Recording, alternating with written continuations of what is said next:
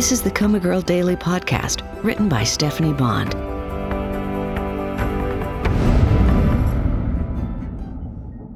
November 15th, Tuesday.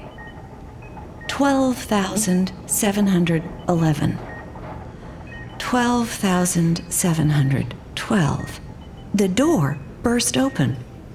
All I'm saying is you could have parked closer to the elevator, my dad said, thumping inside on his crutches. And get my new company car dinged? No way. Dad scoffed. It's a Kia, not a Mercedes. You're jealous. That's ridiculous. You're jealous because I finally have my own career and my own interests. I think it's just bad timing with everything that's going on. What's that supposed to mean? Dad made an exasperated noise. I mean, we have a daughter in a coma who's about to have a baby. And I suppose you expect me to take care of Marigold and her baby. I expect us to do it together as a family. Oh, sure. While you're on the road all week, eating on your expense account and going to titty bars, I'll be saddled at home with two invalids in diapers. Technically true, but ouch!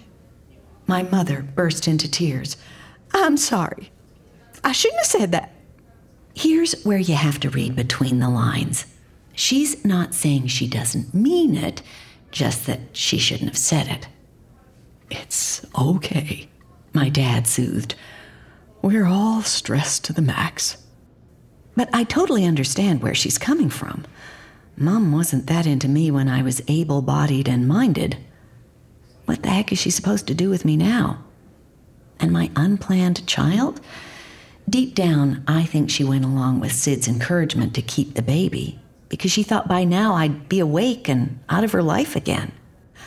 What if she never gets better? My mom sobbed. What if this is the only life Marigold is going to have? We have to accept it, Dad said, ever reasonable. And so do I. The realization hit me like a brick wall. I've been lying here thinking my situation is temporary, that it's just a matter of time before I open my eyes and swing my legs over the edge of the bed and walk out of here. I've been letting Dr. Jarvis pull me along, mistaking his egotism for optimism, when maybe I'm simply never going to wake up. Maybe this is how I'm going to live out the rest of my life in my own head listening and being a well that other people pour themselves into. It's a function. It's not what I had in mind when I graduated college, but neither was being a carpet warehouse wrangler. Maybe this is God's plan for me. We don't all get to be bright and shiny and conscious. 12,713. 12,714.